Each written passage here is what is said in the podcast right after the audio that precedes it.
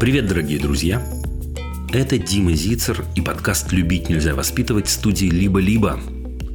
Я учитель, я педагог, я пишу книги на тему взаимодействия взрослых и детей, но сейчас важно, что каждую неделю я отвечаю на вопросы учителей, детей, бабушек, дедушек, родителей на тему отношений, на тему педагогики, на тему школы. На этой неделе мы поговорили о том, как выжить в этой ситуации семье из Украины, которая оказалась в чужой стране. Как наладить рутину.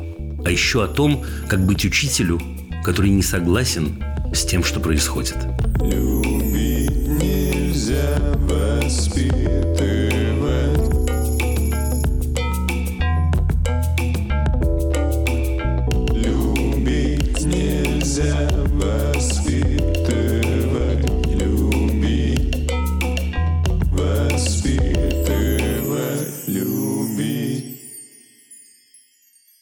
Знали бы вы, какая волна покатилась после финала прошлого эфира. В самом конце прошлого эфира, так уж получилось, случайно было прочитано сообщение о том, как над детьми издеваются учителя. Издеваются самым настоящим, самым форменным образом. Обыскивают, в частности, и приговаривают при этом, вы сами нас вынудили и так далее, и так далее разразилась самая настоящая дискуссия. И подумал, что нам, нам надо чуть-чуть поговорить о том, что такое гуманистическая педагогика. Что такое гуманистическая педагогика? Ну, вы же знаете, правда? Гуманизм, человек в центре. Вот интересно, как можно совмещать гуманистическую педагогику, например, и полное отсутствие рефлексии? Ну, вот полное, настоящее.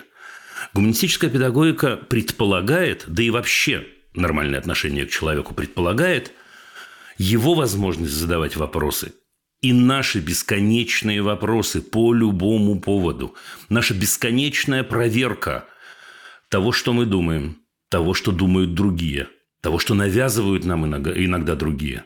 Тут же есть еще один такой удивительный момент. Знаете, когда нам говорят, это делается ради твоего блага. Мы-то знаем, какое тебе нужно благо и что для тебя благо. Это делается Потому что учитель знает лучше, потому что учитель понимает. А дальше вслед за учителем могут быть самые разные слова. Это нужно обществу, это нужно родине. Так вот в этот самый момент, когда нужно учителю, обществу, родине, иногда маме и папе даже, это делает человека роботом, потому что в слиянии с отсутствием рефлексии мы превращаемся в машинки в этот самый момент. Удивительным, потрясающим образом – а еще, знаете, есть такая штука – эфемизмы. Эфемизмы, с которыми очень трудно в рамках того самого гуманистического подхода и вообще педагогики взаимодействовать. Помните, что такое эфемизмы? Если не помните, перечтите словарь Новояза, которым заканчивается роман 1984. Я вам напомню. Это когда вместо слова «нападать» или «убивать» мы говорим «защищать». Когда мы, нападая на кого-то, говорим, слушай, мы на него нападаем, потому что если бы я этого не сделал, он бы напал на меня. И так легко этим все оправдать. Мы же знаем, что у человека или у общества, или у государства другого в душе мы точно это знаем. Почему? Потому что нам-то так важно для самих себя быть правыми. Это становится важнее всего на свете. А как легче всего быть правым? Самый простой, самый нечеловечный, самый нерефлексивный путь – объявить неправыми всех остальных. И тогда наше поведение и на уровне человеческом, и на уровне общественном, и на уровне государственном, как мы с вами наблюдаем, всегда будет правым. Потому что нас все на свете обижают. А мы-то знаем, у нас своя правда. Та самая, которая реализовывается в жуткой цитате, которую вы хорошо-хорошо знаете, от которой так много чего пошло. Сила в правде. Кто же решает, что такое правда? Мы решаем. Почему? Правильный ответ по кочану. Потому что кто же еще будет решать, если не я? И из этого вытекает все остальное. Мы не позволим им быть другими. Более того, если они другие, кто угодно, сидящая рядом девочка или мальчик, идущий по улице человек не с той прической, с которой нам бы хотелось, люди другого цвета кожи, люди, говорящие на другом языке. Так вот, мы не дадим им быть другими, потому что это угроза для нас. Потому что, когда мы видим человека, который выглядит иначе, говорит иначе, чувствует себя иначе, выражает себя иначе, самый первый, самый инстинктивный укол, который мы чувствуем, это угроза. Так уж повелось. Повелось вы сами знаете откуда. Так человечество появлялось. Но человечество проделало огромный путь. И на этом самом пути человечество очень много чего про себя смогло понять. И на то мы и люди, что мы, сталкиваясь с другим, с каким-то явлением, которое нам непонятно, мы можем остановиться. Да, конечно, я знаю людей, которые, увидев неприятное насекомое, что делают? Убивают его. Это самый низкий уровень рефлексии человечности, который можно себе представить. Потому что в этот момент человек не задумывается ни на одну секунду. Он идет на 100% вслед за практически животными инстинктами. Он говорит, это другое, это мне угрожает. Следовательно, это не должно жить. Там цепочка очень-очень простая, действительно на уровне почти животных инстинктов. Ну, это животное мне действительно угрожает. Ну, этот человек хочет сделать меня себе подобным, а я совсем не хочу быть ему подобным. И тут же накручивается вся вот эта страшная и дикая история про то, что у меня, нет не у меня, а у нас, нет не у нас, у всей страны есть собственные ценности. И уже не важно, какие ценности у каждого из нас. У нас ведь есть общественные ценности. Кто-то за нас говорит «мы», а в тот момент, когда кто-то за нас говорит «мы», так хочется стать частью этого «мы». Потому что так одиноко и страшно бывает быть одному. Но что поделаешь? Это часть человечности. Да-да-да, этим занимается гуманистическая педагогика. Именно вот этим. Тем, чтобы человек мог почувствовать, осознать и выразить собственную самость. То есть собственную личность. Чтобы человек научился отличать собственную личность от личности другого – чтобы человек научился чувствовать и уважать чужие границы и при этом понимать, где находятся его границы. Чтобы человек научился отличать э, голос стаи от голоса личности. Вот тот самый голос стаи, который так часто может обращаться к нам и говорить «мы» вместо «я», говорить «ты должен» вместо того, чтобы задать вопрос «чего ты хочешь», и так далее, и так далее. И дорожка эта может завести очень-очень далеко. Например, может довести до того, что, глядя на других людей и на другой народ, мы просто можем сказать, так это они придуриваются. Мы один народ. Где-то я это слышал. Просто удивительно. Э, люди, которые иначе себя ведут, можно просто сказать, так это они придуриваются. На самом-то деле их испортили какие-то злые дядьки или тетки и так далее, и так далее. И в первом и во втором случае это безусловное оправдание нашей звериной жестокости, которая, возможно, дремлет в каждом из нас. Но на то и существует человечность и рефлексия для того, чтобы мы могли это осознать, почувствовать и принять собственное волевое решение о том, как мы себя ведем. Ведь наличие воли – это именно то, что отличает нас от животных. Мы способны принимать решения самостоятельно. Только вот для того, чтобы принять решение самостоятельно – нам нужно усомниться. В чем усомниться? Ребят, да во всем усомниться. Это не приведет ни к каким ужасным результатам, поверьте мне. Если я поставлю под сомнение собственные ощущения, иногда собственные мысли, если я поставлю под сомнение то, что меня заставляют делать, удивительным образом у меня появляется возможность не только восстать против этого, но и согласиться. Только совершенно на другом уровне, на уровне осознанном. Это совершенно удивительная история. Я должен вам сказать, под финал вот этого самого вступления сегодняшнего, э, один из комментариев, который я получил, комментарий удивительный, звучал приблизительно следующим образом. Вас нужно судить за ваше отношение к обществу и к родине.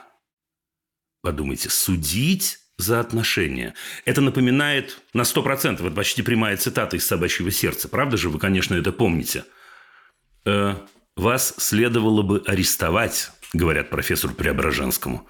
И он наивно спрашивает, за что? На что ему отвечают, а вы не любите пролетариат. И вот когда мы докатились уже до этой самой границы, а может быть и перекатились через нее, когда на полном серьезе один человек другому может сказать, тебя нужно судить за твои мысли, за твое отношение, за твои чувства, за твою любовь или нелюбовь. Это значит, к моему огромному сожалению, что с человечностью у нас, мягко говоря, что-то происходит. Ребят, на мой взгляд, это экзамен, который мы сдаем каждый день. Это экзамен приятный и простой, если мы об этом помним. Если мы не забываем о том, что мы определяем то, как выглядит наш мир. Мы, наши дети, наши близкие. И для этого всего лишь нужно задать себе вопрос. Что я думаю? Что я чувствую? Какое мое личное отношение к происходящему в тот момент, когда кто-то кричит «ату его», или кто-то рядом со мной сбивается в стаю и пытается меня затащить в эту же стаю.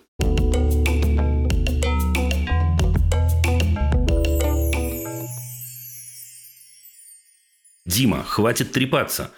Ведь тебя ждет Софья из Южно-Сахалинска. Софья, здравствуйте.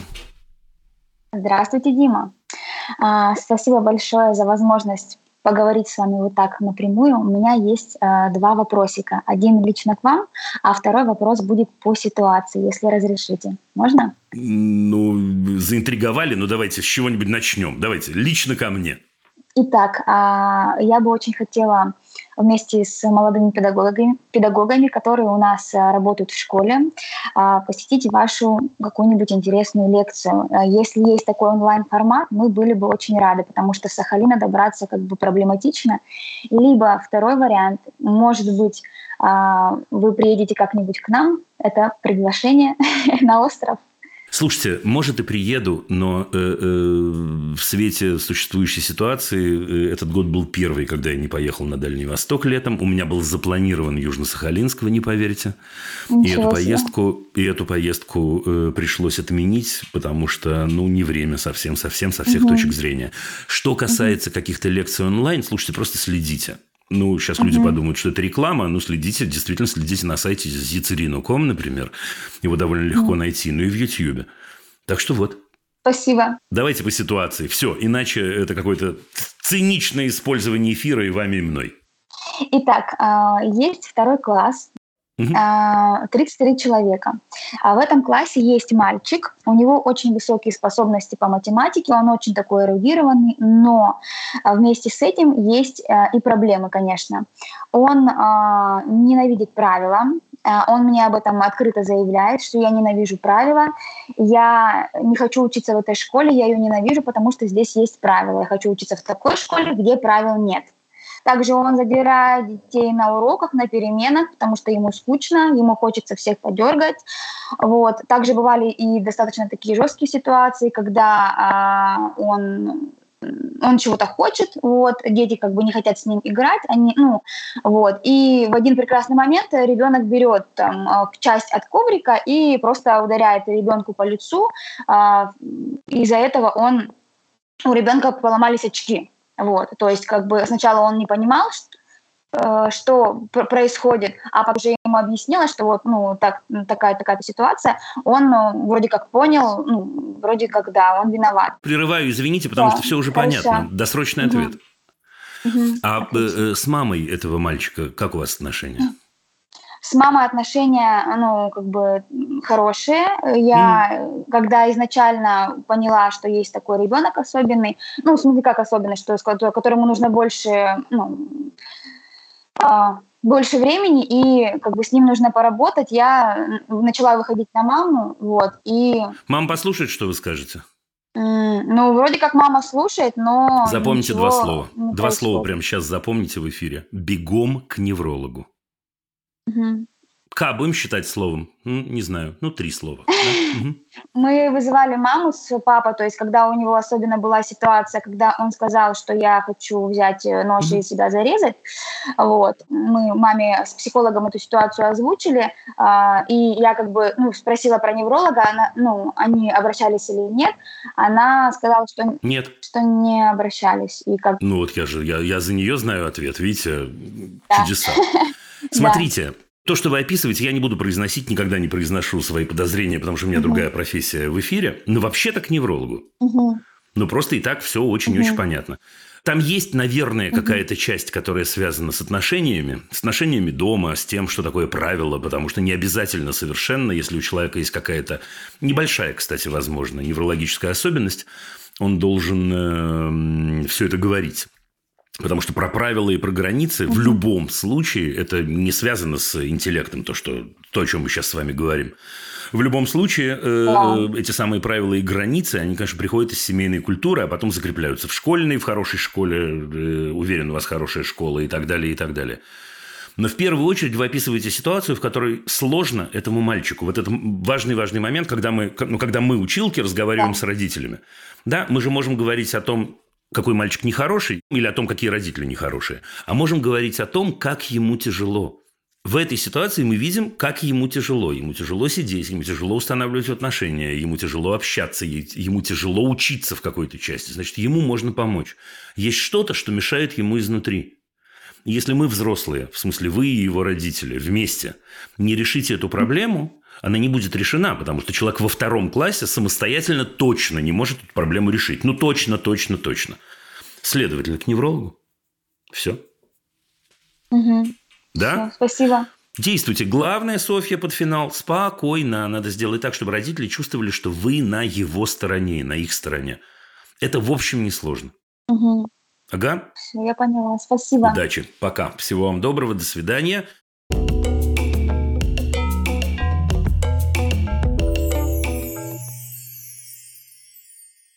Москва. Здравствуйте, Авелина. А, здравствуйте, Дим. Дело такое. Иногда возникают э, ситуации, когда моя любимая дочка Ева, ей 8, э, с нашим любимым папой конфликтуют. Угу. И когда папа обозначает свою позицию, Ева не теряется, обозначает свою позицию также, начинает как на суде зачитывать аргументы в свою защиту, парирует папе там своими фактами, и непонятно, а за кем остается последнее слово. Остановиться не могут оба зачастую. И в этот момент а, я чувствую ответственность и в конечном счете вмешиваюсь, а, стараюсь разруливать там их конфликты, снижая градус там разговора вообще.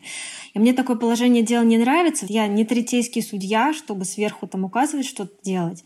И кажется, что такое вмешательство, оно закольцевало любой конфликт, что папа что-то не разрешает, дочка возражает, затевается спор. А, например, во время перекуса там, Ева идет за чипсами. Папа там, погоди, чипсы ты уже ела вчера. Давай ты оставишь их и съешь завтра.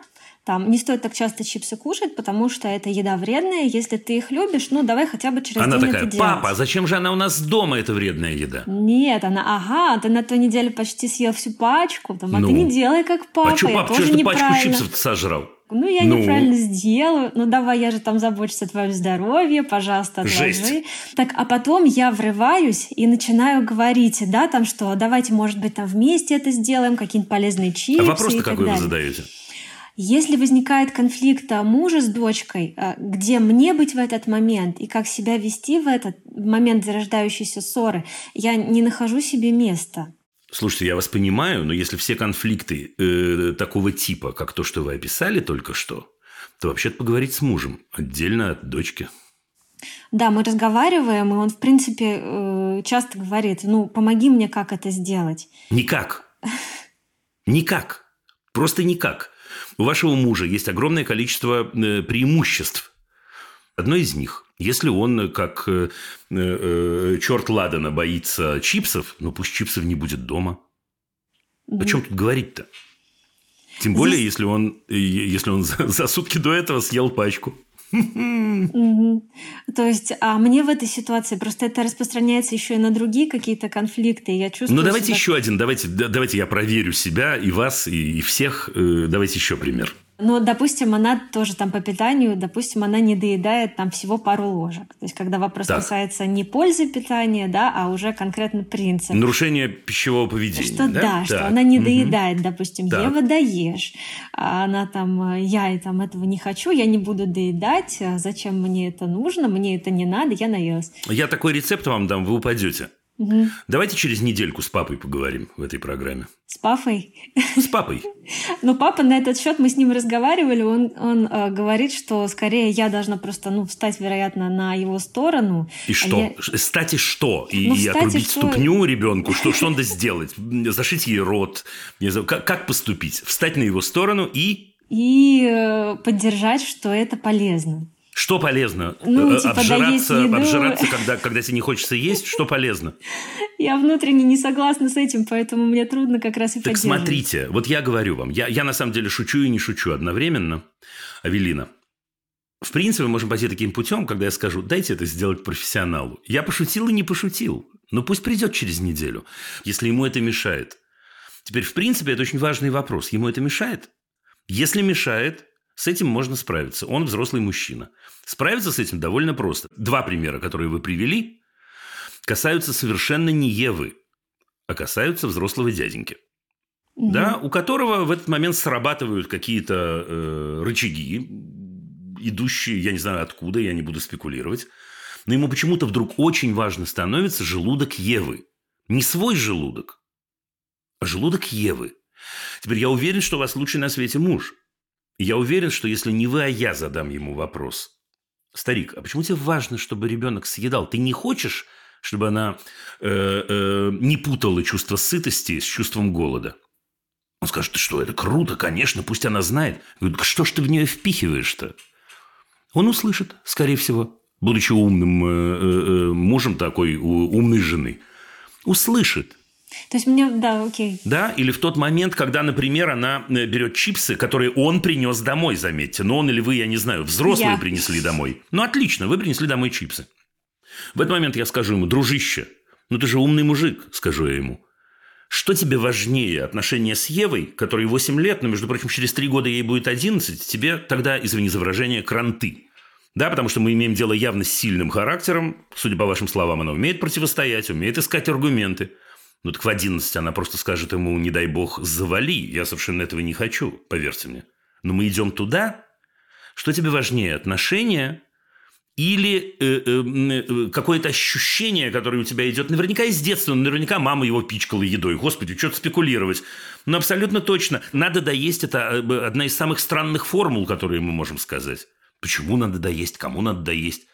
Да, надо положить меньше, может такое быть. Это же сумасшедшая зависимость от того, сколько мне мама положила на тарелку, или в школе, или в ресторане, или я не знаю где. Так что, еще раз, мне кажется, э, вам не надо в это лезть, если честно. Внутрь этого конфликта точно. Если нет непосредственной опасности для Евы, но вроде как пока нет.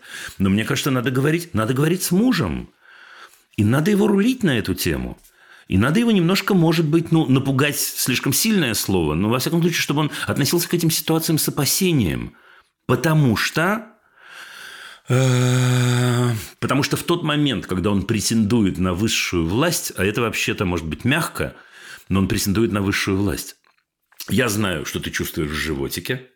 Я знаю, что ты чувствуешь на язычке, да, там, я не знаю, про чипсы. Я знаю, что перед тобой можно эксперимент маршмелло, да, положить э, чипсы, и ты, даже будучи девочкой 8, 8 э, лет, должна, как дрессированная собачка, и не взять эту самую чипсинку? Зачем? Это точно плохо кончится. Не может быть, а точно. Поэтому, еще раз я возвращаюсь к тому, о чем я говорил. Если вы решите, если он решит, я обещаю вам, я буду нежен, но просто как, как перышко. Я его не обижу. Совсем-совсем. Но пусть придет через неделю, через две, через три. Мы просто по это поговорим.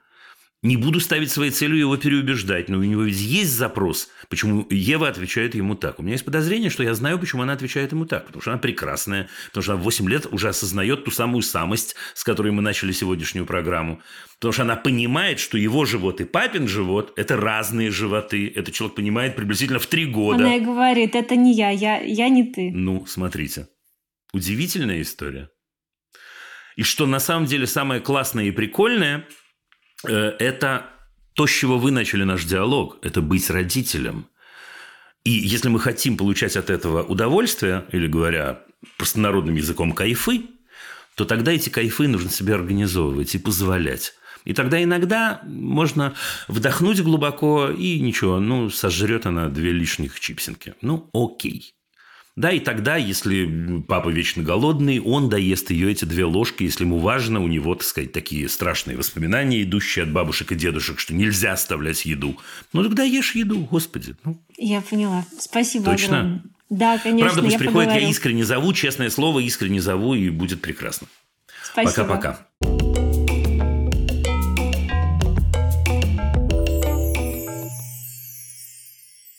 На линии у нас Светлана, Украина и Финляндия. Полагаю, что сейчас Финляндия, да, Светлана, наверное? Да, здравствуйте. Дима, такой вопрос. А, Значит, а, мы с дочкой а, бежали от войны, и долгое время, получается, уже 7 месяцев, мы не дома. Да я понимаю очень хорошо, поверьте мне. Ой, ну понимаю, что могу понять, безусловно, в этой ситуации, что там говорится. Да. Да, в общем... Не, у вас есть а, столько времени, сколько вам нужно, спокойно. Вы совершенно не должны никуда бежать, Свет. Спокойно. Все, да, нормально. Слушаем, ждем, все в порядке. а, Значит, дочке 11 лет. Мгм. А, Уже как 7 месяцев мы не дома. Она все понимает, э, э, Конечно. ко всему абсолютно относится с большим пониманием, и она это как бы терпит и ждет, но а, настолько как бы с пониманием относится, как какой-то взрослый человечек Мгм. стала задавать вопросы, почему это случилось тогда, когда она ребенок, и э, что хотела бы дожить хотя бы до 18 лет, чтобы стать взрослой, понять, как это быть вообще уже взрослым. Тяжело ей не видеть папу и не видеть друзей. Очень хочет вернуться домой. Вроде и понимает, насколько это может быть случайно опасно, и готова ждать, но очень тяжело это все в себе э, переносит, и я не знаю, как ее глубоко поддержать, чтобы она полегче это все с собой э, сейчас э, перенесла. Ой, Свет. Ну, давайте мы, мы, мы поговорим про это и будем по ходу вместе, вместе открывать это и вместе придумывать, на самом деле, потому что у меня, конечно, нет. Был бы у меня ответ на этот вопрос, я бы давно его всем дал. А, но вы же тоже это нелегко переносите. Нелегко. А, У нас нет а, там депрессии, мы а, я э, лично я как бы особо не плачу, не обсуждаю, часто много как как новости, да, э, нет, э, э, ничего не скрывается, но мы не депрессируем на эту тему. То есть, если мы с папой на связи, мы всегда стараемся поговорить о хорошем, о хорошем настрое, вот, но и с пониманием реальной картинки. Вот. Сложно ее чем-то занять, потому что мы живем э, в таком прям пригороде-пригороде. Мгм. Нет э, ни одного э, русскоговорящего человека. э, И, и друзей как таковых, то есть новых, сложно завести, потому что это только через переводчик. И при этом она такая очень была коммуникабельная а, девочка, и ей сложно быть без друзей. Смотрите, Свет. Ну, да, я скажу вам, к чему я задал этот вопрос про д- то, насколько тяжело это дается вам. А она знает, что вам это дается нелегко? Я не имею в виду, видит ли она это, знает ли она это от вас. Наверное, у нее всегда есть вера в то, что я знаю, как, как быть дальше. Значит, я дам вам очень-очень странный совет для начала, а потом дам еще один. Этот странный совет следующий. Но сначала от себя. Свет, ну вообще-то вы оказались в очень тяжелой ситуации, правда? Это правда. Да, и это очень важно. Теперь мне кажется, что ваша замечательная девочка, вы ее описали как человека умного, рефлексирующего, умеющего формулировать свои мысли, ну, потрясающе. Мне кажется, что это очень важное начало разговора. Ну, такого длинного разговора. Это правда. Нам нелегко. Но, может быть, не надо ее давить тем, что все ужасно. Спокойно, не ужасно. Но эта ситуация объективно сложная. И мне кажется, что для начала она должна от вас это услышать. Я, это звучит странно. Но вот удивительным образом, что тут может быть? Вот вы сейчас описываете, как ей трудно, как ей тяжело, как ей из этого выйти, и из этого чуть-чуть получается, чуть-чуть, я не говорю, что это так, но что она как будто одинока в этой своей тяжести. А рядом есть мама, которая сильная или которая старается быть сильной, и которая дает ей силы. Теперь парадоксальным образом мне кажется, что если она услышит от мамы, что маме тоже тяжело, она окажется не одна. Понимаете, какая штука? Странная, но, но, но это так. Тогда вместо «я» вдруг появится «мы». Может появиться и, скорее всего, появится.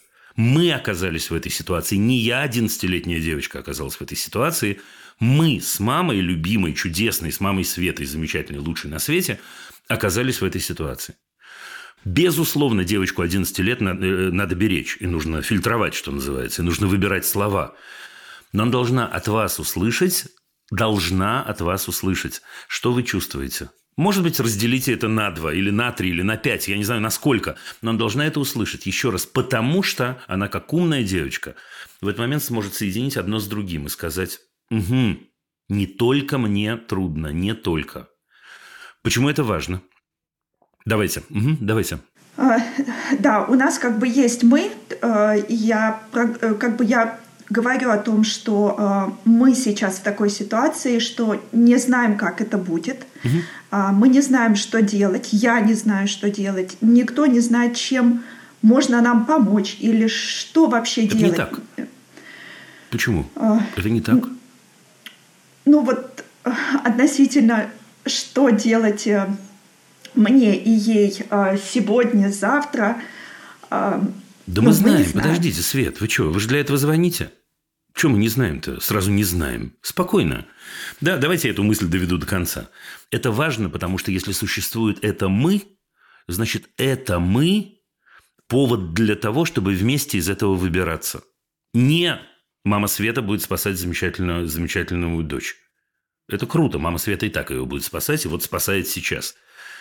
Но в отношениях с дочерью мы из этого будем выбираться. Теперь, Свет, смотрите дальше.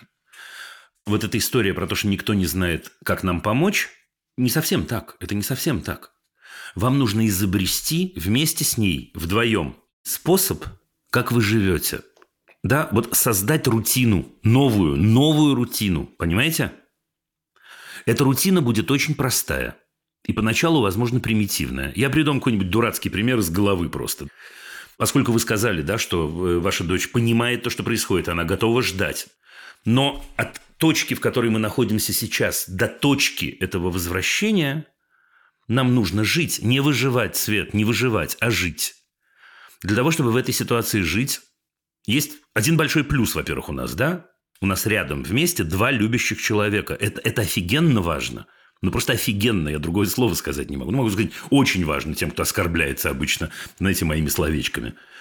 И тогда мы изобретаем, как мы будем жить. Ну, представьте себе, мы придумаем рутину. У нас вокруг окружение, э, э, я не знаю, финское, да, которые говорят на другом языке. Очень хорошо. Но мы каждую среду в 4 часа дня трава не расти, будем доходить до дальней горки, которая находится, я не знаю, на окраине города – мы будем это делать. Мы будем это делать, потому что это наша рутина, потому что это наш сговор с мамой. Мы будем это делать. Каждый день вот хоть трава не расти, в такое-то время мы будем вместе смотреть, я не знаю что, э, видосы, сериальчики, я не знаю что. Да, мы будем это делать. Точно. Потому что у нас такая рутина. Мы так с мамой живем сейчас, этот период, мы живем вот так каждую, я не знаю, пятницу мы будем ходить специально не в ближайший, а в дальний магазинчик и находить там ту пачку макаронов, которой нет в, в магазинчике рядом с домом. Мы будем это делать, потому что это создает нам эту жизненную рутину. Вот теперь смотрите, это очень-очень важно. Это звучит как, может быть, изначально как чепуха. Но вообще-то это не чепуха. Это и есть вот эти самые мостки, которые помогают нам перейти через вот эту самую реку, через вот этот самый бурный поток. Потому что мы в этот момент поддерживаем друг друга. И может ли такое быть, что э, э, ваша дочь э, вдруг в какой-то момент очень расстроится и заплачет, и скажет, мам, я расстроена. И в этот момент мама поможет ей и скажет, слушай, доченька, да, мы решили, у нас есть наша рутина, пойдем-ка в дальний магазин. Пойдем, поплачем по дороге, все в порядке. И это круто, когда есть такая, такая помощь. А может быть, Свет, наоборот. Может, говорю я, я понимаю, что вы держитесь за всех сил. Может быть такое, что мама в какой-то день скажет, слушай, нет сил у меня сейчас идти э, к той сосне, которую мы с тобой там, не знаю, увидели. И ваша 11-летняя дочь скажет, мамочка, пойдем. Пойдем, мы решили. Теперь я сейчас привел самые-самые-самые, ну, знаете, сверху примеры. Я абсолютно уверен, что вы найдете еще. И странным образом, Света, дорогая, чем больше у вас появится вот этих поплавков, тем будет лучше, правда. А потом со временем вы скажете, ваша дочь скажет, мама, ну что мы за дуры? Ну почему мы идем в магазин, а не идем на речку? Окей, мама скажет, действительно дуры, слушай, пошли на речку, давай попробуем. Да, это очень-очень важно цепляться за вот эти, это, ну, технические, я хотел сказать, это вообще нифига не технические. Потому что пока мы идем, мы можем много о чем поговорить. Мы можем позволить себе поплакать, потому что мы обе оказались в тяжелой ситуации, и мы обе хотим, обе хотим побыть слабыми. И удивительным образом в какой-то ситуации мы забудемся вдруг, и вдруг мы захихикаем. А потом поразимся, а что-то мы захихикали и опять э, заплачем. Да, вот как раз в таких э, моментах мы часто гуляем, потому что э, развеиваться надо и устаем от семьи как бы развеиваемся, разговариваем, как раз вот в такой обстановке она начинает задавать вот эти вот э, такие сложные э, вопросы. И получается, я не знаю, как вот ей так ответить, чтобы оно не отразилось на ней. Ну, дайте мне один вопрос сложный. Не отразится на ней ничего. Давайте вопрос какой-нибудь. Давайте, ну, давайте вот. поиграем в это. Давайте. Как ее зовут вообще, между прочим? Милана. Милана. Угу ну вот э, два больных вопроса были последние. Почему я ребенок, когда началась война? Э, я как бы должна веселиться, играть, расти, а вот не могу. Ну, жизнь же, она вообще довольно сложно устроена, правда? И в жизни мы не до конца можем сказать, мы веселимся или расстраиваемся. Ну, мы сейчас с вами веселимся или расстраиваемся. Ничего себе веселимся. А с другой стороны, вроде не очень расстраиваемся, потому что про какие-то важные вещи говорим. Это устроено сложнее это устроено сложнее. И каждый из нас может и э, э, внутри горя даже, горя света, это правда, вы как взрослая женщина знаете это, вдруг поймать себя на какой-то неожиданной мысли и самого себя ругать. Господи, как же я могу о таком думать? Да, это так устроено. Это так устроено. И про это можно отвечать. Отвечать именно так. Нет, это не... Вот, знаете, я скажу вам сейчас вещь, за которую, может, меня и осудят, но я скажу то, что я думаю – это очень важно транслировать вашей э, замечательной Милане. Слушай, нет, это не несчастная судьба. Да, на судьбу можно смотреть только в конце судьбы и говорить, она такая или сякая и так далее. Мы сейчас живем, мы не проживаем, не переживаем промежуток между двумя точками. Это очень-очень важно. Мы сейчас живем. Да? Теперь смотрите, Свет, тут есть еще один момент. Я осторожненько сейчас его затрону, осторожненько прям, да? Ну вот если вы говорите, что каждый раз во время там каких-то прогулок э, э, э, Милана вас так немножечко такие, ну, тыкает на самом деле такими вопросами, это еще и эмоционально эмоционально важно ей, может быть. Важно вызвать в вас эмоцию и слезы. И не потому, что она плохая девочка, а наоборот, она замечательная девочка. Она пытается справиться таким образом. И поэтому, если у вас есть на это силы, конечно, Лучший ответ, который может э, быть на это, это ответ интеллектуальный, а не эмоциональный. То есть, ну давай порассуждаем. Слушай, нифига себе вопрос ты задаешь. О, никогда об этом не думала. Давай подумаем. Вот прямо так. Это, это, еще раз, я понимаю, что это на первый взгляд звучит дико. Но прямо так. Давай порассуждаем. Давай порассуждаем, э, э, как устроена жизнь ребенка, например. Вот я, между прочим, знаете, что я вам должен сказать? От себя сейчас э, можете ей передать. Я, например, считаю, что детство – самый тяжелый период в жизни человека. Самый тяжелый, не самый легкий и беззаботный, а самый тяжелый. Вот можете порассуждать, можете пообсуждать мою позицию. Потому что именно в детстве тебе любой человек или почти любой может сказать, как надо поступать, там и так далее. А когда ты вырастаешь, наоборот, э, вроде как и сам можешь решать. А может, это и не так. А может, этот дядька, с которым, скажете вы, я сегодня разговаривал и не прав. Порассуждайте, это поможет и ей, и вам и уведет ее вот это, от этой эмоциональной ловушки, когда «мама, мне очень плохо, давай поговорим о том, как мне плохо». Она, ну, бедный ребенок, я ее понимаю очень хорошо. Но надо ей помочь оттуда выбраться при помощи вот этого интеллектуального подхода. Понимаете? Теперь вы же понимаете, давайте так, между нами. Но вот сейчас я сделаю жуткую историю, и я вытащу, выдерну э, историю Миланы из ситуации войны. Вот на секунду. Слушайте, ну вы же понимаете, что такое может быть э, э, вне ситуации, правда же? Мы переехали в другой город, ну, потому что у нас, я не знаю, папа поехал в другой город, или мы, э, да? И вдруг я оторвалась от друзей, что, безусловно, не очень хорошо и не очень просто. И мне надо искать новых друзей и так далее. Это не обязательно связано с несчастьем, это неприятно, но из этого можно выходить. И в этот момент вам все время, мне кажется, Свет, следует искать вот этих вот нейтральных ответов. Слушай, хочешь поищем вместе новых друзей? Окей. Хочу, не хочу, в этот момент возвращайте ей рефлексию. Максимально нейтрально, вот настолько, насколько вы способны, и максимально от ума, а не от чувств, как ни странно. Вот в вашей рутине, когда вы вместе обниметесь и поплачете, или вместе обниметесь и посмеетесь, или пойдете погуляете, у вас с чувствами все и так будет хорошо.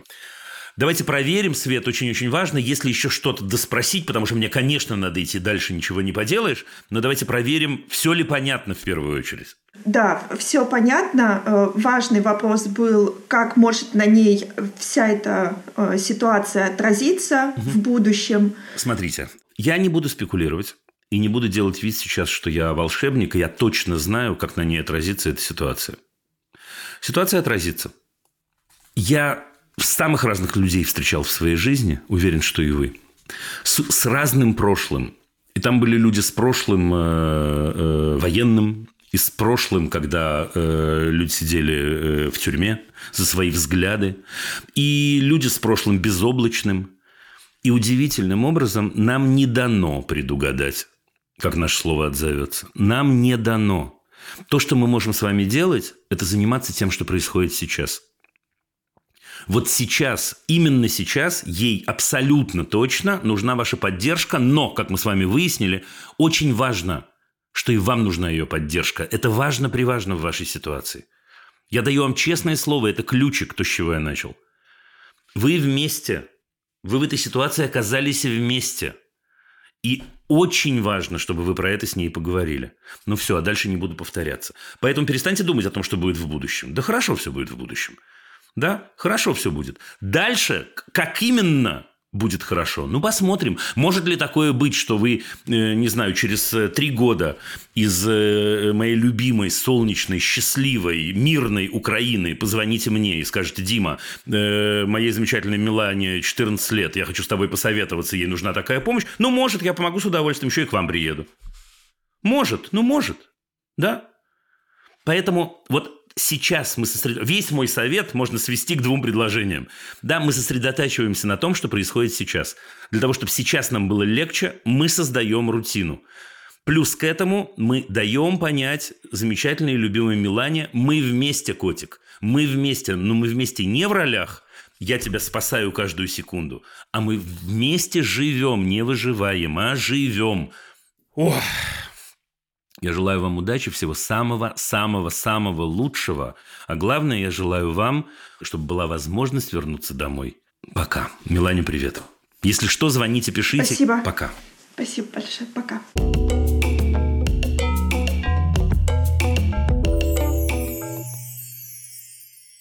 Новосибирск, Наталья, здравствуйте. Здравствуйте. Необычно вас видеть, слышать. После такой темы тяжелой, конечно, предыдущей сложно про мультики разговаривать, но ладно. Ничего, мы, мы, мы, мы постараемся справиться. Давайте. Да, а, в общем, а, ситуация такая. Дочка у меня есть, ей ну, две дочки. Одной три с половиной года, второй э, год и восемь. Ну, угу. не суть. А, в общем, старшенькая у меня любительница мультиков. Ну, то есть она прям с детства очень любит. И, ну, понятно, все мы любим, мультики классные, все в порядке, мы не против. С детства, говорит, Но... говорите вы мне, при том, Но... что ей три с половиной. С детства любит. Ну, так, да, ну, давайте. Прям, прям она всегда. Причем, если, да, раньше там смотрела всякое, теперь прям мультики-мультики. И YouTube зло стало последнее время, потому что они предлагают контент разнообразный. Понятно, есть там YouTube Kids, который там какие-то ограничения на нем. Мне не очень нравится тема каких-то ограничений, поэтому я не ставлю никакие таймеры и пытаюсь с ней как-то договариваться. Ну, мол, там, сколько ты хочешь посмотреть, давай там один, два, три. И начинается там мама еще, мама еще один, мама, мама, мама. Дальше я за вас могу говорить, если честно. Ну, вот. давайте к вопросу еще смело. Возраст, да, возраст истерик. И, в общем, непонятно мне, как регулировать этот процесс. То есть мы с мужем понимаем, что не очень правильно, ну, как бы у нас нет такого, что мы там что-то запрещаем, да, ну, потому что это ну, не, не, неадекватно, да, но и непонятно, как, как, как быть-то. И контент там вообще разнообразный. Она что-нибудь увидела, все, ей надо. А там еще часовые какие-то. Да, пожалуйста, я уже рассказываю. Вот смотрите, прямо уже рассказываю. А, опуская вопрос, поскольку я знаю ответ, кто подсадил ее на мультики, Сейчас пауза такая драматическая. Все, ничего не надо, не надо исповеди, не надо. Вариантов, кроме вас, нет все равно. Да, значит, э, опуская все-таки этот вопрос, я скажу вам вот что. Секрет номер один. Человек в три с половиной года не очень должен э, развлекать себя самостоятельно. Это круто, если э, вам Всевышний послал такого ребенка, это бывает довольно редко, который может сам себя развлекать. Но по мультикам это не судится, это судится по другому виду деятельности. В основном, ну уж точно на две трети, если не на три четверти, то, что происходит с человеком в это время, происходит вместе с мамой и папой. Это секрет номер один. Значит, если человек смотрит мультики, ничего не поделаешь, мы смотрим их вместе. Кстати, в этот момент отпадает э, вот это ваше опасение на тему того, что будет какая-то рекомендация и что-то не то. Это раз. Второе. Если мы смотрим мультики вместе и занимаемся чем-то с любимой мамой, мы вместе начали, и мы вместе можем закончить. Я очень хорошо понимаю, я даю вам... Спокойно. Нет, нет, но она подсажена уже. Слушайте, если в три с половиной года она уже про все говорит не, она уже подсажена, у нее зависимость легкая, спокойно. Но это зависимость. Угу. Спокойно. Это не конец. Да? Значит... Нет, она как бы играет дома, там активно может. То есть она может, допустим, там телек может быть включен, она в какие-то моменты вообще забивает, идет, играет. Мне не нравится очень и очень, что вы говорите про нее все время, что она играет одна, мультики смотрит одна. Это так все звучит. Нет. Ну, ну вот да, подождите. Я, я вас не, не, не, не осужу, во-первых. Во-вторых, не толкну туда. Я понимаю, что еще младшенькая есть. Я хорошо это понимаю. Но они вместе, И хорошо носятся. понимаю, какой огромный соблазн дать ей iPad в руки. Я, я честно это понимаю. Я не буду вас ругать. Нет, вы знаете, у нас ну. нет такого стиля, у меня никогда в жизни не было такого стиля. Вот даже там я когда болела, я никогда не включала. А что, вы вместе с ней смотрите мультики? Вот так типа, запали да, и смотрим. мама включит. Ну, ну бывает. Что, да, бывает или вы вместе смотрите мультики? Ну, не постоянно. Ну. То есть я не могу там постоянно порой смотреть. А какой вопрос-то вы задаете тогда? Ну, как себе договориться Никак. о каком-то количестве? Невозможно, ну, есть, невозможно, невозможно с человеком трех с половиной лет договориться о каком-то количестве. Ну, в смысле, вы ей количество, а она вам что? Тут договора нет. Нет, но я бывает спрашиваю, она говорит, мама, я три посмотрю. Ну, она я посмотрит думаю, три, просто потому что она хочет в три с половиной года еще быть очень хорошей девочкой, в кавычках и без кавычек, для своей мамы. И в этот момент, к сожалению, этот азарт только раскачивается. Значит, соответственно, есть еще раз, вот давайте, раз, два, три. Первое. Угу. Делать это через вход. Научить ее из этого выходить. Научить ее из этого выходить угу. может только мама с папой. Не обязательно мама, можно и папа. Да? Угу. Дочь дорогая, сейчас вот очень хочу с тобой вместе посмотреть мультик. Да? Окей, значит, мы закончили просмотр этого мультика. Слушай, а давай теперь мы вместе, это важный момент, займемся чем-то раз, два, три, четыре, пять. Не знаю, чем-то конкретным, имея в виду что-то конкретное. Но нет другого пути, честная пионерская. Его просто нет. Угу. Она не может себя регулировать угу. в три с половиной года. Есть дети, которые могут, начинают. Но это вообще совершенно не, не, не, не обязательно так. Давайте. Угу. Да, я уже что-то потеряла вопрос, который хотела задать. Мне кажется, ну, потому что я ответил, если честно. Хорошо, а как это получается возрастом старше? То есть, ну, допустим, сейчас я смотрю с ней мультики, а потом она начинает расти, и дальше мне как Пожалуйста, я расскажу. Я расскажу. Это работает следующим образом. Если у человека в три с половиной года, что довольно естественно, много разных интересов, один малюсенький, из которых мультики. Но там есть, э, э, я не знаю, что, лыжи, мозаика, скворечник, mm-hmm. готовка вместе с мамой, пеленание младшие, ну не пеленание, конечно, а одевание вместе, там, купание в ванной, пение песен. Mm-hmm. Но мультики – это всего лишь один из моментов. Он, он не, станов... не, не такой большой. И тогда человек с возрастом mm-hmm. учится определять собственный интерес. В 7 лет она уже очень хорошо знает, есть столько клевого в мире – К этому возрасту она уже умеет это почти самостоятельно регулировать. Все равно ей нужна поддержка. Но почти самостоятельно это происходит вот так. То есть как бы ее развлекать надо. Ну, просто я, я видите, такая ситуация, что я не очень понимаю, как... В смысле? Я сажусь играть, ну, в смысле? Нет, нет, нет, нет. Что значит развлекать надо? Дайте ее в детский дом. Вы говорите о любимом человеке, а вам не интересно с ней ну, потусоваться? Да. Как развлекать? Интересно. Что, ну так что значит что? развлекать? Наоборот, в тот момент, когда вы ей даете планшет в руки, а вы ее развлекаете. Вы даже не развлекаете, а вы говорите, слушай, отвали, развлеки себя. Значит, смотрите, это важнейший момент. Ну, невозможно так, ну, честно, ну, не стоит, во всем, возможно, но не стоит так относиться к любимому человеку, его надо развлекать. Ей три с половиной года, в три с половиной года ее надо не развлекать, если вы хотите говорить научным языком, помогать ей сформировать собственный интерес, помогать ей сформировать собственные увлечения, помогать ей сформировать волевые всякие усилия, помогать ей сформировать произвольное внимание. Это много-много чего. Теперь внимание – главный секрет – вы получите от этого огромное удовольствие. В этом смысле вы же развлекаете себя. Но она вам зачем? Девочка-то это. Нет, ну понятно. Че, что ответьте, да. ответьте, ответьте. Она вам зачем? Не, ну дочь моя любимая, как бы все. Ну в смысле нет, это не ответ.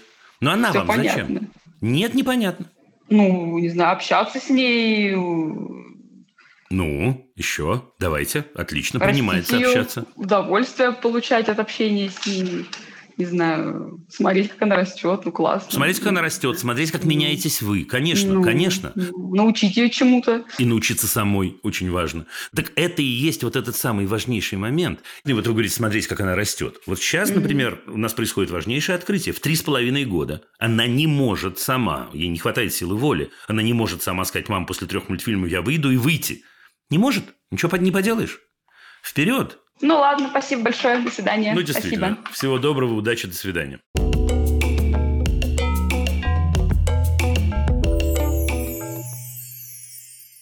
Ксения из Архангельска, здравствуйте. Здравствуйте. Я вас слушаю. Дима, а я когда писала вам письмо, говорила о помощи, чтобы вы нас направили, а, может быть, сказали, какие вопросы позадавать директору правильные. А у нас такая ситуация сложилась в классе. То есть наш дружный класс перешел в пятый класс, а, и у него появился новый классный руководитель в старшей школе. А, и у нас не сложились отношения, мы не ссоримся, не ругаемся, но... У вас не сложились отношения или у детей? Вы меня путаете. У, у, у родителей мы так считаем. У родителей не сложились отношения с учителем. И, и у детей тоже нет авторитета у учителя нет авторитета. Я говорю сумбурно, только что вернулась со встречи с директором. Вот а, а, вот это горяченький, горяченький диалог у нас я, сейчас будет. Да, горя, горячий такой пирожок, поэтому у меня трясутся руки. Никто там не ругался, но мы не были услышаны совершенно. А что говорили-то? Мы хотели обратиться к тому, чтобы найти контакт с родители хотели обратиться к директору, чтобы найти контакт с педагогом, классным руководителем. Мы неоднократно в течение полтора, полтора года пытались с ней пообщаться, но почему-то она не идет на контакт, просто поговорить, когда есть какие-то проблемы у детей с поведением, с учебой. Mm. Ну, давайте давайте все, вместе как-то будем понимать. решать. Всегда это как-то, ну, мы не были услышаны, поэтому все дошло до того, что мы написали официальное письмо к директору с официальными претензиями, которые уже сложились за это время. А, и вот сейчас так было все официально, директор, завуч, педагоги-предметники, классный руководитель, а, несколько родителей, да, и но в итоге оказалось, что мы виноваты сами со своими детьми, с которыми нужно самим разбираться. Все, я сейчас вы мне знаю... пожаловались, но только из этой ситуации я ничего не понял. Что не так? Давайте я вас поспрашиваю теперь. Что не так? Учитель нам говорит, что дети приходят в школу только развлекаться, развлекаться но не учиться. И... Окей, учитель рассказывает, что ваши дети плохие, одним словом. Да, да. Так, пункт номер один. Так, дальше. Пункт номер два. Пункт номер два. А, у нас очень опустилась успеваемость. У нас по 20, по 15 двоек в классе. А, и это тоже никак не обсуждается почему-то с учителем. Мы тоже хотим с ней об этом пообщаться, но мы никак не могли с ней поговорить на эту тему, как решить эту проблему. Что директор говорит? Директор пригласила предметников, педагогов, э, которые нам рассказывали, как они ведут предметы, как они э, помогают ученикам, как они на них не обращают внимания и виноваты сами, что они идут всегда к ним навстречу, но мы почему-то об этом не знаем. Родители на вашей стороне? Нет, нас очень мало. Остальные не хотят. Вас сколько? Что... Я сейчас рискну. Вас сколько? Шесть. Вас шесть. Слушайте, а в Архангельске есть хорошие учителя? Конечно, есть. И там, и в этой школе хорошие учителя угу. есть. Есть угу. система образования в той школе, которая сложилась, вот такая вот. Дурацкая. Да. Но смотрите, я э, не могу давать вам советы, но я могу сказать вам, что бывает. В таком случае, если есть шесть э, родителей и шесть учеников в этом классе. Бывает такое, слыхал я, что в этот момент люди, например, открывают учебную группу свою и говорят, пока, мы ушли на семейную систему образования. После этого они находят чудесного архангельского учителя, а может быть двух, а может быть трех, и говорят эти шесть родителей, слушайте, давайте мы скинемся по 200 рублей. Я не знаю, поскольку, я вот это, так сказать, суммы тут ни при чем. И будем учиться дома. И будем два раза в год сдавать э, проверочные работы по этим предметам. Все. Нам директор это предложила. Ну, окей. Только мы с директором, я думаю, что на разных сторонах. Потому что директор в этот момент, видимо, хочет от вас избавиться или троллит, извините за выражение. А я говорю совершенно искренне. И это очень крутой путь. Прямо очень крутой. А что мучиться? Дайте мне одну Надо причину. Почему, почему мучиться-то? Почему? У вас чудесные дети, у них чудесные вон родители. Да, система не справляется, система не слышит, система не должна, нет проблем. До свидания, система. Это предусмотрено законом образования. Почему это надо терпеть? Я бы вообще молодец, что вы терпели полтора года. Зачем? Да?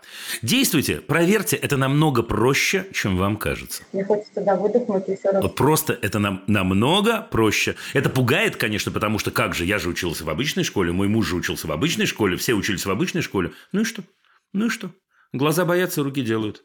Пока. Нужна будет помощь, напишите про семейную форму образования, что-нибудь расскажу. Спасибо.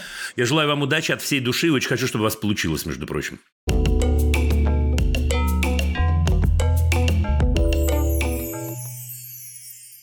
Здравствуйте, я работаю педагогом в сельской школе.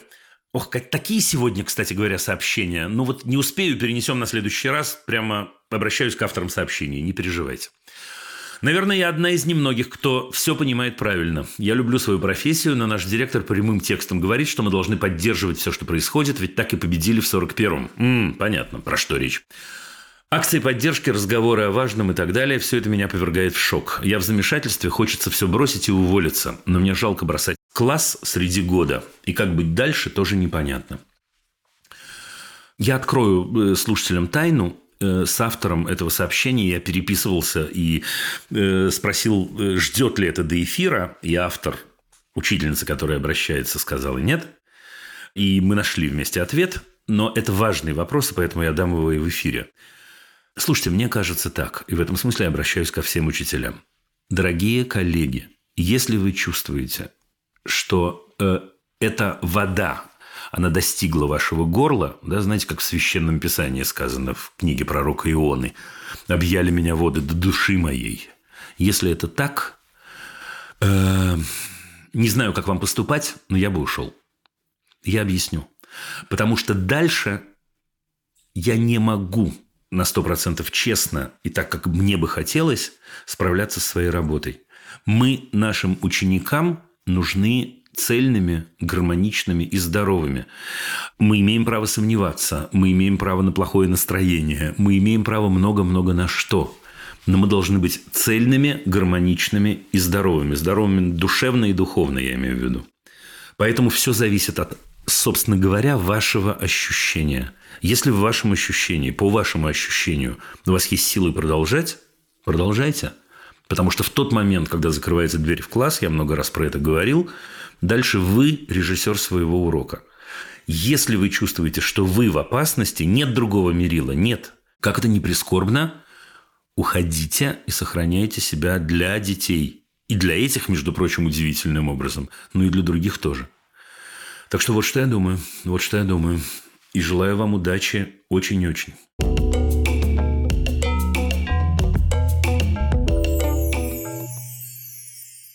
В педагогике я совсем новичок, только закончила магистратуру. И мне сразу захотелось попробовать себя и вообще узнать, что такое на деле альтернативная школа. В первый же день стажировки у меня как будто разбились розовые очки.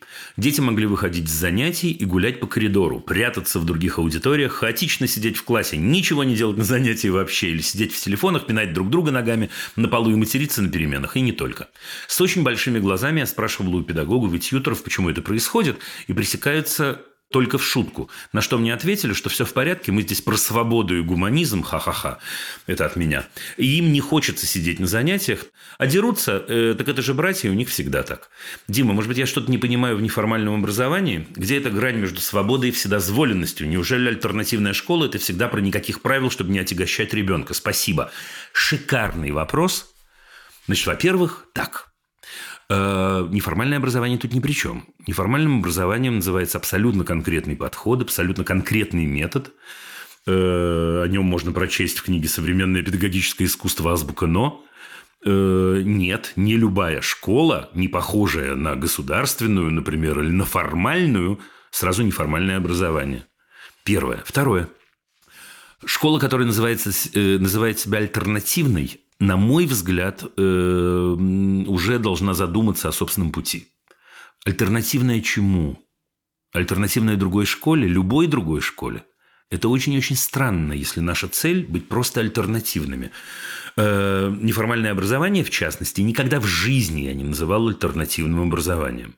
Окей, это подход, это практика современного гуманистического подхода, но это не имеет никакого отношения к альтернативе чему-то – не хочу быть против, хочу быть за, хочу делать свое дело. Следующий момент и, по сути, самое главное, потому что, видимо, об этом вы и спрашиваете. Нет, ни в коем случае в моей системе координат и в системе координат неформального образования э, не может существовать то, что вы описываете. Потому что это означает, что ни один человек в этой школе не разговаривал с детьми, зачем вообще они в школу-то ходят, и не задавал этот вопрос самому себе и учителям – это означает, что сами учителя в этой школе, я не хочу никого ругать, но здесь нет названия, поэтому я разговариваю сейчас супер абстрактно. Сами учителя не до конца понимают, они-то зачем в школу притащились. Наша работа заключается в том, чтобы создать рамки образовательного процесса, да, в котором детям будет круто. Но школа в этом смысле есть школа, вот удивитесь услышать это из моих уст – очень странная история, если человек придет в театр, придет в зрительный зал, будет э, кричать, плеваться, бросаться едой, э, обзывать актеров и так далее. Потому что у театра, а равно у школы, а равно у кино, а равно у самолета, есть определенные рамки, определенные правила игры. И эти правила игры должны быть сформулированы, в идеале сформулированы вместе с детьми. Потому что вы сейчас описываете – я, воля ваша, не понимаю, зачем дети приходят в школу, и главное, зачем туда ходят учителя. Ну, совсем не понимаю. Теперь, никакого отношения, на мой взгляд, то, что вы описываете своб... к свободе и гуманизму, это не имеет. Свобода всегда связана с волей, со свободой выбора, простите за тавтологию невольную. Где здесь выбор? Никакого выбора я здесь не вижу. Гуманизм предусматривает, случайно сегодня мы с этого начали, предусматривает, что я и в себе, и в других вижу личность. В учителе, между прочим, тоже. И учитель в детях, между прочим, тоже. Гуманизм и свобода ни в коем случае не отменяют те самые правила игры и рамки. В смысле? Разве гуманизм и свобода означают, что я могу, не знаю, материться, пинать друг друга ногами? А главное, разве это означает, что в самолете я могу открыть э, э, запасной выход? Разве это означает, что в театре я могу там вот устроить бог знает что? Понимаете, какая штука? Так что нет, здесь путаница стопроцентная, на мой взгляд. Я был бы, между прочим, очень рад, если бы мы с вами поговорили в одном из эфиров лично – Потому что, во-первых, я не до конца понимаю эту ситуацию, а во-вторых, было бы очень здорово услышать от вас конкретные вопросы, возможно, подробности, и тогда я мог бы э, быть более внятным, что э, было бы круто и для меня, в общем, довольно важно. Нет, нет, нет, это не имеет никакого отношения к неформальному образованию.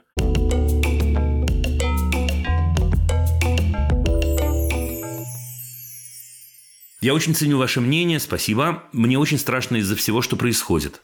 Мужу пришлось уехать. Я осталась дома с двумя детьми. Хочу уехать тоже, но у дочери в начале ноября два конкурса по хореографии. Она уже пять лет живет с этими занятиями. С одной стороны, если мы останемся еще до ноября, рискуем не выехать после или выехать с проблемами.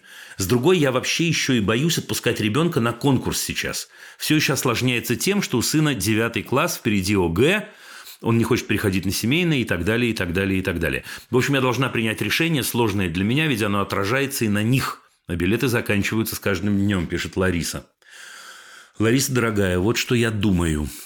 Я думаю, что ваши дети э, должны будут хорошо-хорошо понять, что именно вас волнует, и почему и как вы хотите защитить их и себя. Мне кажется, это очень важно.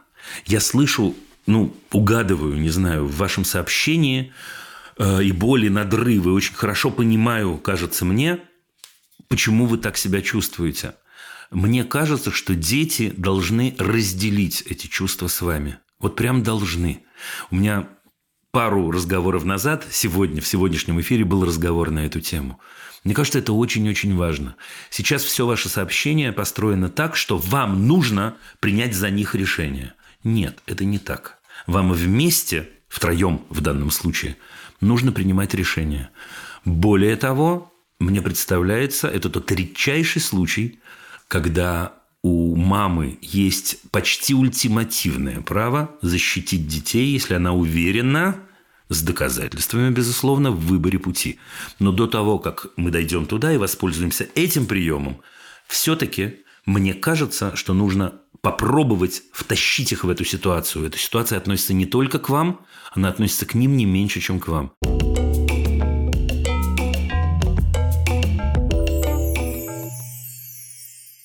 И по традиции напоследок э, хочу порекомендовать еще один подкаст студии «Либо-либо», замечательной студии, с которой мы работаем. Подкаст называется «Запуск завтра». Этот подкаст поможет разобраться в сложных технологичных темах, узнать про современные профессии в IT, понять, что делают и над чем работают айтишники, крупные ученые, стартаперы, э, основатели крупных компаний. Если вам интересно узнать больше о технологиях, но вы не знали, как подступиться к этой большой и сложной теме, подкаст для вас. Э, Саматы гости расскажут просто и понятно о том, как защитить свои личные данные в интернете, зачем каждой стране свои собственные алгоритмы шифрования, как с помощью роботов делают сложные хирургические операции. И, может быть, подкаст вдохновит вас или ваших детей, молодых людей, попробовать учиться чему-то высокотехнологичному. Ну вот мы и закончили. Вопросы можно присылать через Google форму в описании подкаста. Это был подкаст «Любить нельзя воспитывать».